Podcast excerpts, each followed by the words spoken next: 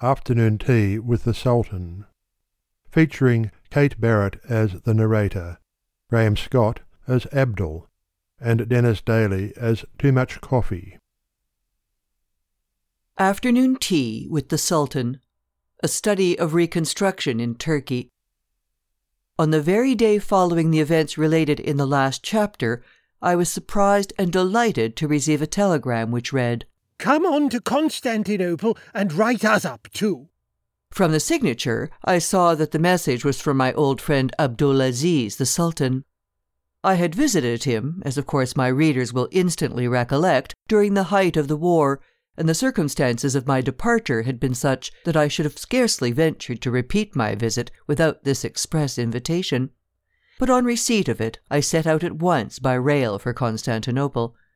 I was delighted to find that, under the new order of things in going from Berlin to Constantinople, it was no longer necessary to travel through the barbarous and brutal populations of Germany, Austria, and Hungary. The way now runs, though I believe the actual railroad is the same, through the Thuringian Republic, Czechoslovakia, and Magyaria. It was a source of deep satisfaction to see the scowling and hostile countenances of Germans, Austrians, and Hungarians replaced by the cheerful and honest faces of the Thuringians, the Czecho Slovaks, and the Magyarians. Moreover, I was assured on all sides that if these faces are not perfectly satisfactory, they will be altered in any way required. It was very pleasant, too, to find myself once again in the flagstoned halls of the Yildiz Kiosk, the Sultan's palace. My little friend Abdul Aziz rose at once from his cushioned divan under a lemon tree and came shuffling in his big slippers to meet me, a smile of welcome on his face.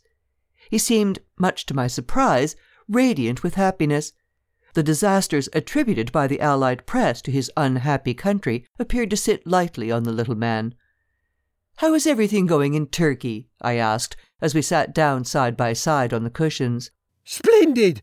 I suppose you've heard that we're bankrupt. Bankrupt? The Sultan rubbed his hands together with positive enjoyment. Yes, we can't pay a cent. Isn't it great? Have some champagne? He clapped his hands together, and a turbaned attendant appeared with wine on a tray, which he served into long necked glasses. I'd rather have tea. No, no, don't take tea. We've practically cut out afternoon tea here. It's part of our Turkish thrift movement. We're taking champagne instead. Uh, tell me, have you a thrift movement like that where you come from? Uh, Canada, I think it is, isn't it? Yes, we have one just like that. This war finance is glorious stuff, isn't it? How much do you think we owe? I haven't an idea. Wait a minute. Abdul touched a bell, and at the sound of it there came shuffling into the room my venerable old acquaintance Too Much Coffee, the royal secretary. But to my surprise, he no longer wore his patriarchal beard, his flowing robe, and his girdle. He was clean shaven and close cropped, and dressed in a short jacket like an American bellboy. You remember Too Much, I think. I've reconstructed him a little, as you see. Too Much addressed the Sultan with a deep salaam. The peace of Allah be upon thine head. What wish sits behind thy forehead that thou shouldst ring the bell for this humble creature of clay to come into the sunlight of thy presence? Tell me, O Lord, if perchance. Here, here, cut all that stuff out, please. That ancient courtesy business won't do. Not if this country is to reconstruct itself and come abreast of the great modern democracies. Say to me simply, what's the trouble? Too Much bowed, and Abdul continued.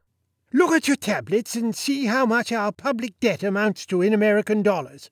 The secretary drew forth his tablets and bowed his head a moment in some perplexity over the figures that were scribbled on them, mumbling to himself.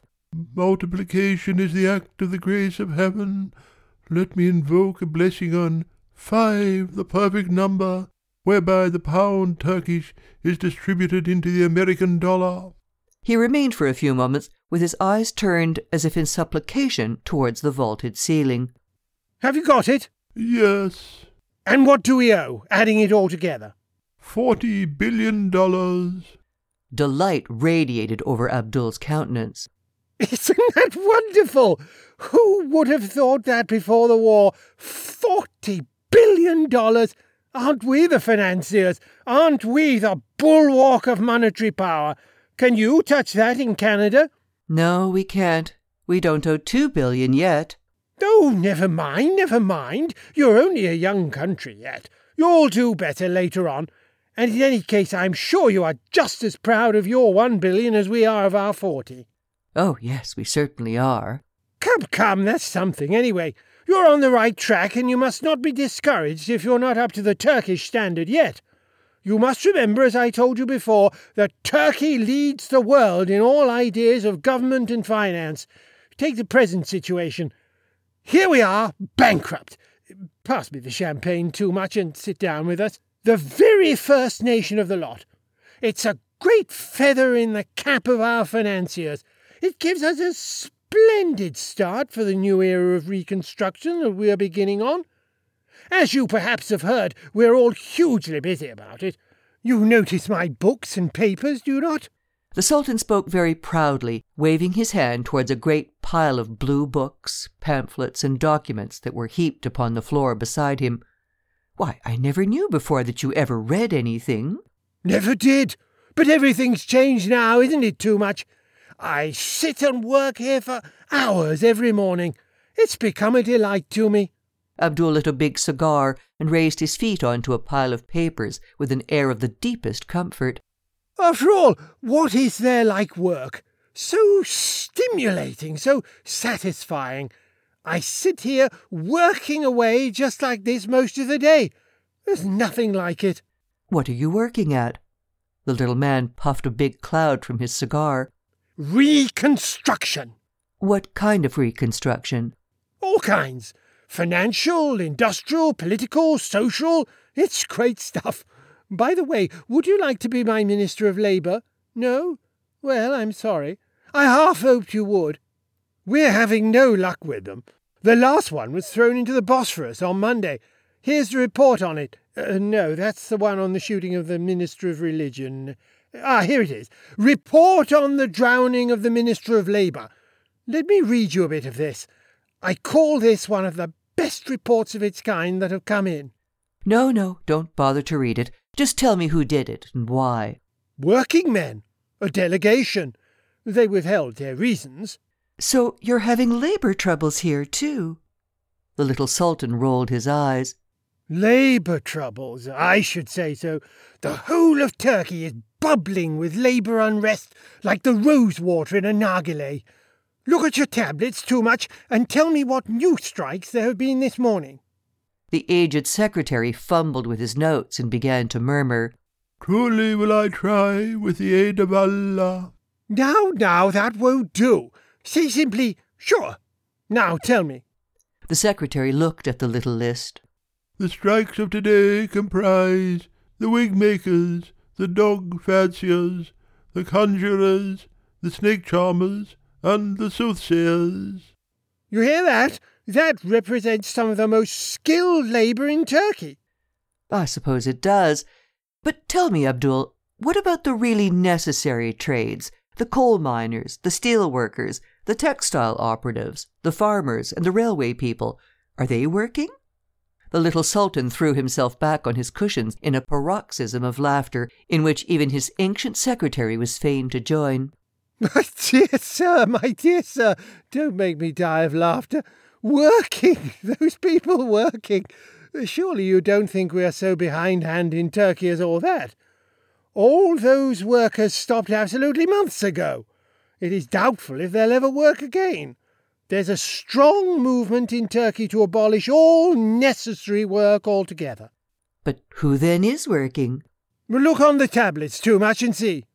The aged secretary bowed, turned over the leaves of his tablets, which I now perceived on a closer view to be merely an American ten cent memorandum book.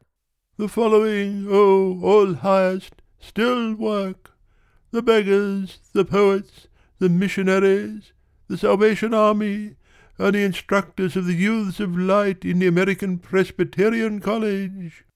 But dear me, Abdul, surely this situation is desperate. What can your nation subsist on in such a situation? the interest on our debt alone is two billion a year. Everybody in Turkey, great or small, holds bonds to some extent. At the worst, they can all live fairly well on the interest. This is finance, is it not, too much coffee? The aged secretary bowed deeply. The very best and latest. But what steps are you taking to remedy your labour troubles? We are appointing commissions. We appoint one for each new labour problem. How many yesterday, too much? Forty-three. That's below our average, is it not? Try to keep it up to fifty if you can. And these commissions, what do they do? Abdul began to yawn as if the continued exercise of conversation were fatiguing his intellect. They make reports, excellent reports. We have had some that are said to be perfect models of the very best Turkish. And what do they recommend? I don't know. We don't read them for that. We like to read them simply as Turkish. But what do you do with them? What steps do you take? The little man continued to puff at his pipe, growing obviously more drowsy as he spoke. We send them all to Woodrow Wilson. He can deal with them. He is the great conciliator of the world. Let him have, how do you say it in English? It is a Turkish phrase. Let him have his stomach full of conciliation. Abdul dozed on his cushions for a moment. Then he reopened his eyes. Is there anything else you want to know before I retire to the inner harem? Just one thing, if you don't mind. How do you stand internationally? Are you coming into the new League of Nations? The Sultan shook his head. No, we're not coming in. We are starting a new league of our own. And who are in it? Ourselves, and the Armenians, and let me see, the Irish, are they not too much? And the Bulgarians, are there any others too much? There is talk of the Yugo-Hebrovians and the Scarovians. Who are they? We don't know. They wrote to us. They seem all right. Haven't you got a lot of people in your league that you never heard of? I see. And what is the scheme that your league is formed on? Very simple. Each member of the league gives its word to all the other members, then they all take an oath together. Then they all sign it. That is absolutely binding. He rolled back on his cushions in an evident state of boredom and weariness. But surely you don't think that a league of that sort can keep the peace? Abdul woke into sudden astonishment. Peace? Peace? I should think not. Our league is for war. Every member gives its word that at the first convenient opportunity it will knock the stuffing out of any of the others that it can. The little Sultan again subsided. Then he rose with some difficulty from his cushions. Too much. Take our inquisitive friend out into the town. Take him to the Bosphorus. Take him to the island where the dogs are. Take him anywhere. He paused to whisper a few instructions into the ear of the secretary. You understand. Well, take him. As for me. He gave a great yawn as he shuffled away. I am about to withdraw into my inner harem. Goodbye. I regret that I cannot invite you in. So do I. Goodbye. We hope that you have enjoyed this production of Abdul Aziz by Stephen Leacock, featuring the voices of Kate Barrett, Graham Scott, Marty Chris, and Dennis Daly. Audio edited by Dennis Daly. This recording may be freely downloaded and distributed as long as Voices of Today is credited as the author. It may not be used for commercial purposes or distributed in an edited or remixed form. For further information about Voices of Today, or to explore its catalogue, please visit voicesoftoday.org. Thank you for listening.